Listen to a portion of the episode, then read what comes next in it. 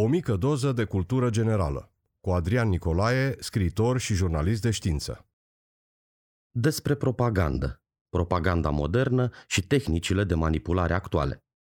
Așa cum am arătat deja în episoadele trecute ale acestei serii, propaganda nu este deloc un fenomen nou. Este aici încă de când au apărut primii indivizi care au vrut să-i controleze pe alții. Iar propaganda a îmbrăcat diferite forme în funcție de gradul de educație al populației, de mediul în care ea trăia sau de capacitatea ei de a discerne ceea ce îi se întâmplă. Astăzi nu vedem decât rezultatul a circa 5.000 de ani de evoluție a unor concepte propagandistice, a metodelor de manipulare și adaptărilor la lumea de azi. Ei bine, tocmai despre câteva dintre conceptele și tehnicile astea doream să vă vorbesc astăzi, ba chiar să vă ofer și câteva exemple acolo unde este necesar. În primul rând, iată o idee de bază în ceea ce înseamnă propaganda și manipularea maselor. Una dintre metodele de căpătâi ale manipulării pe scară largă a fost aceea de a ajunge cu informația la cât mai mulți oameni. Ca a început cu mesaje scrise pe pietre, pe monumente, pentru ca apoi să ajungă în artă și de la Iulius Cezar citire, sub forma germenilor presei scrise, informația trebuia propagată. În fond, am mai spus-o, de aici vine însuși termenul de propagandă, de la a propaga, cei care urmăresc controlul asupra maselor au nevoie de îndoctrinarea, de manipularea și, în final, de obediența lor. Cine sunt ei? Numiții. Politicieni, guverne, servicii secrete, organizații, corporații, dictatori, grupuri de interese, companii și așa mai departe. Oricine are resursele necesare, precum și motivele de a-ți implementa propriile sale idei și convingeri, o va face. De fapt, asta se întâmplă zi de zi. Ai putea spune, fără să folosești cuvinte mari, că ăsta este războiul nevăzut în care tu ești masă de manevră, carnea de tun, ca să ne exprimăm astfel, iar partea fină la toată treaba asta este că tu nici măcar habar nu ai. De asta îi se spune propagandă și de asta îi se spune manipulare. Iar pentru asta sunt necesare câteva elemente cheie la care să se apeleze. În principiu, propaganda se bazează pe trăsături primare ale oamenilor. Probabil, cea mai importantă dintre ele este frica. Oamenilor mereu le-a fost frică de ceva – de necunoscut, de nesiguranță, de moarte, de sărăcie, de boli, de singurătate, de excluziune, de tot ceea ce poate lovi în ceea ce ei consideră a fi un minim de confort personal. Și astfel ajungem la una dintre ideile de căpătâi ale tehnicilor de manipulare, crearea unui inamic. Pentru a controla masele, cei care urmăreau obediența acestora, așa cum menționam anterior, și-au dat seama că oamenii au nevoie de un dușman pe care să-l poată identifica. Poate ați observat acest lucru indiferent de sistemul politic pe care l-ați prins în timpul vieții, cumva ați nimerit fix în cea mai bună dintre lumile posibile. Inevitabil. Asta ți se spunea și asta ți se insufla. Unii dintre voi își amintesc perioada de dinainte de 1989. Și ce se spune atunci? Că trăim într-o lume care are grijă de cetățenii ei, care își propune să ofere fiecăruia dintre ei șanse egale la un trai decent, că există un dușman, la vest, care își dorește cu patimă să distrugă modul nostru de viață, să ducă lumea în sărăcie, să ia resursele țării și să-i transforme pe oameni în sclavi obedienți. Tu trebuia doar să fii ascultător, gata de luptă, să apere principiile după care era condusă societatea și să te dedici trup și suflet pe calea unei societăți multilateral dezvoltate. Ura!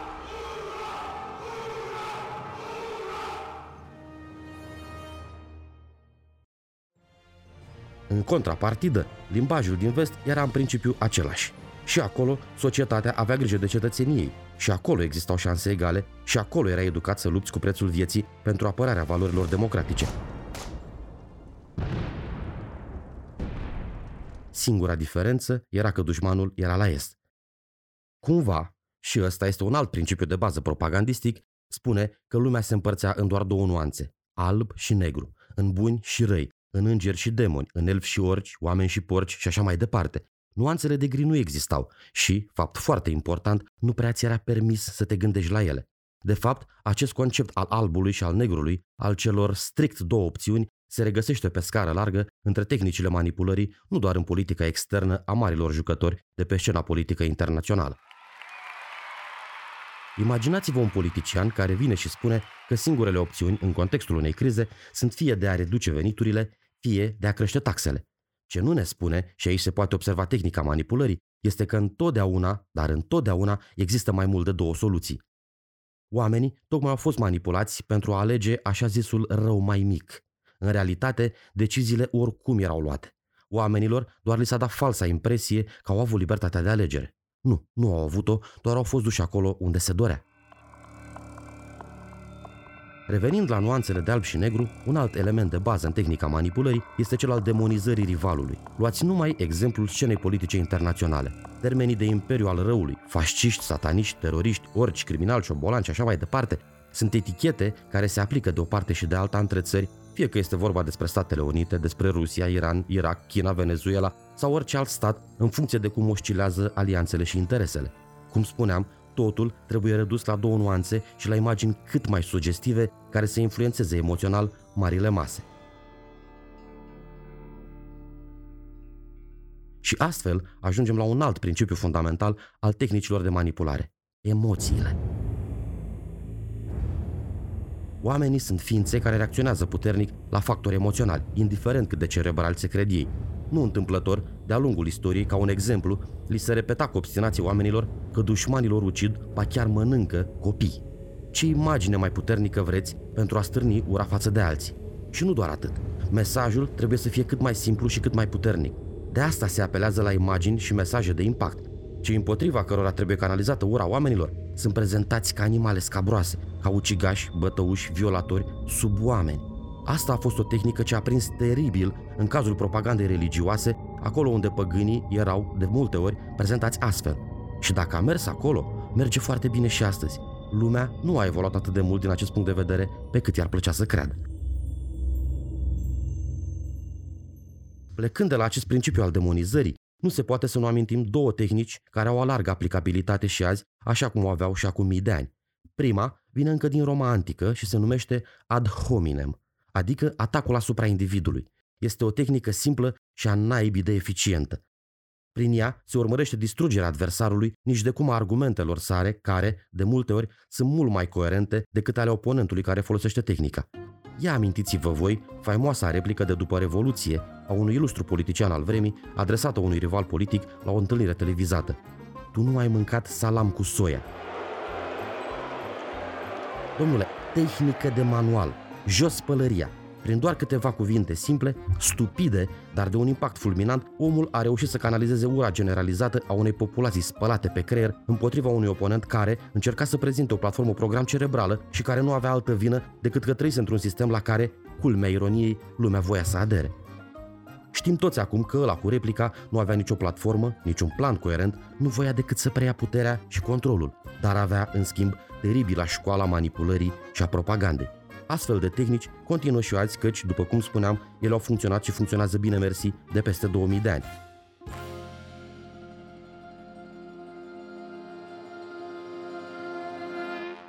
Important este să lovești în credibilitatea adversarului ignorându-i mesajul.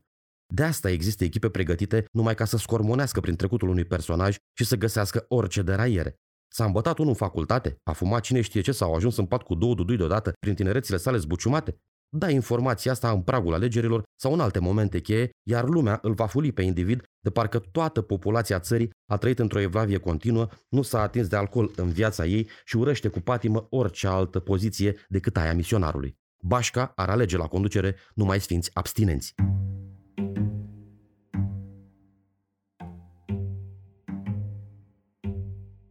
Foarte apropiată de această tehnică, și acesta este cel de-al doilea exemplu, este cel al dezinformării, iar asta are atât de multe ramuri și aplicații că ar putea fi scrise sute de tomuri numai pe tema amintită. În principiu, cel care folosește tehnicile de propagandă nu își dorește ca lumea să afle adevărul despre un rival, despre un alt stat, despre o situație de fapt, etc. Ceea ce se urmărește de fapt este canalizarea urii într-o anumită direcție. Sunt de notorietate exemplele din mass media cu imagini, fie filmate, fie fotografiate, în care se prezintă o imagine falsă la 180 de grade față de ceea ce se petrecea de fapt de demonstranți bătuți de poliție într-un anumit stat, când de fapt imaginile sunt fie de arhivă, fie din alte zone ale lumii. De oameni urcați cu forța în mașini de poliție, când, în realitate, dacă ar fi fost postată fotografia întreagă, s-ar fi putut vedea că era vorba de indivizi care erau purtați către ambulanțe în care să li se ofere primul ajutor. Sau, știți și voi, fotografii realizate din anumite unghiuri, astfel încât un grup de oameni să pare cât mai mare. În realitate, nu ar fi vorba de mai mult de câteva zeci de persoane, dar sunt unele care militează fix pentru ceea ce vor să promoveze cei care dețin controlul și trebuie să pară ca o mulți adeți. Spiritul de turmă. Și iată următoarea idee. Omul prin natura sa, este leneș. Cei mai mulți dintre semenii voștri preferă, spre exemplu, să iau o informație de gata decât să caute singuri să răspundă unor întrebări. Oamenilor le mai place și să fie de partea câștigătoare. Ei, iată ingredientele perfecte pentru manipulare. E suficient să transmiți un mesaj prin care să lași impresia că acțiunile tale viitoare, tu ca manipulator ați prins ideea, sunt rezultatul dorințelor unei mari mase de oameni. Spre exemplu, ai luat o decizie politică pentru că asta ar fi fost dorința celor mai mulți dintre cei pe care îi conduci. În realitate, nu este nici pe departe așa. Dar lumea trebuie să creadă că mulțimea a ales, iar omul nu va dori să fie în minoritate, se va alătura celor mulți. Ah, și dacă îl convingi că este în interesul său să se alăture programului său, misiunea a fost îndeplinită cu succes. Cum spuneam, spiritul de turmă. Și legat de spiritul de turmă, iată un alt exemplu, legat de modul în care pot fi controlate masele. Cerea unui sentiment de teamă, de nesiguranță, de amenințare. În statele totalitare, știm toți, exista metoda indivizilor îmbrăcați în negru care veneau noaptea la tine acasă, cu mașini tot negre, te ridicau din pat, te făceau pachet și te duceau într-un beci de unde aveai slabe șanse să te mai întorci vreodată. Ei bine, toată lumea cunoștea practica și toți se temeau. Se crea o psihoză. Nimeni nu știa cine va fi următorul, mai ales că mulți nevinovați aveau soarta asta. E bine, tocmai asta era și ideea, să se inducă teama. De frică te reduceai singur la nivelul unui animal obedient. Azi, metodele astea nu se mai aplică, cel puțin în lumea civilizată. Există însă alte metode de a crea psihoze și de a induce teama. Spre exemplu, aceea de a izola și de a ostraciza un individ. Vă amintiți, desigur, psihoza de conspirării așa zișilor putiniști de pe platformele de socializare odată cu începerea războiului din Ucraina. În aparență, era vorba despre identificarea agenților ruși care promovau propaganda de la Est. În realitate, totul s-a transformat într-o veritabilă nebunie în care anumiți indivizi au promovat astfel de mesaje, ba unii chiar veneau salvatori cu liste în care se vreau X metode de identificare a unui putinist. Iar ele au fost preluate de amboulea, de mulțime, ba culmea, continuă și azi. Oamenii, că vă place sau nu, au avut dintotdeauna mania vânătorii de vrăjitoare. Și astfel, în timp record, ei au început să se acuze unii pe alții de simpatii putiniste. Cei mai mulți dintre voi au fost deja victime ale unor astfel de acuze. Nimănui nu-i place să fie acuzat pe nedrept, să fie izolat, să fie amenințat. Și tocmai asta se întâmpla atunci. Au existat inclusiv mesaje în care anumiți indivizi cereau expres ca un personaj sau altul să fie dat afară de la locul de muncă pentru că exprimase o opinie care se opunea celei majoritare. Se dădeau nume, adrese, locuri în care pot fi găsiți indivizii respectivi. Unii, asta o știți și voi, fix asta urmăreau, să inducă o stare de teamă. Cei mai mulți au preluat metoda, convinși fiind că așa e bine și că în modul acesta ei vor scăpa de acuze, dar nefăcând altceva decât să sporească psihoza. Amintiți-vă conceptele menționate până acum. Spiritul de turmă, dorința de a fi în echipa câștigătoare, apelul la emoții, inducerea stării de teamă și așa mai departe. Toate astea s-au aplicat al naibii de eficient cu ocazia amintită.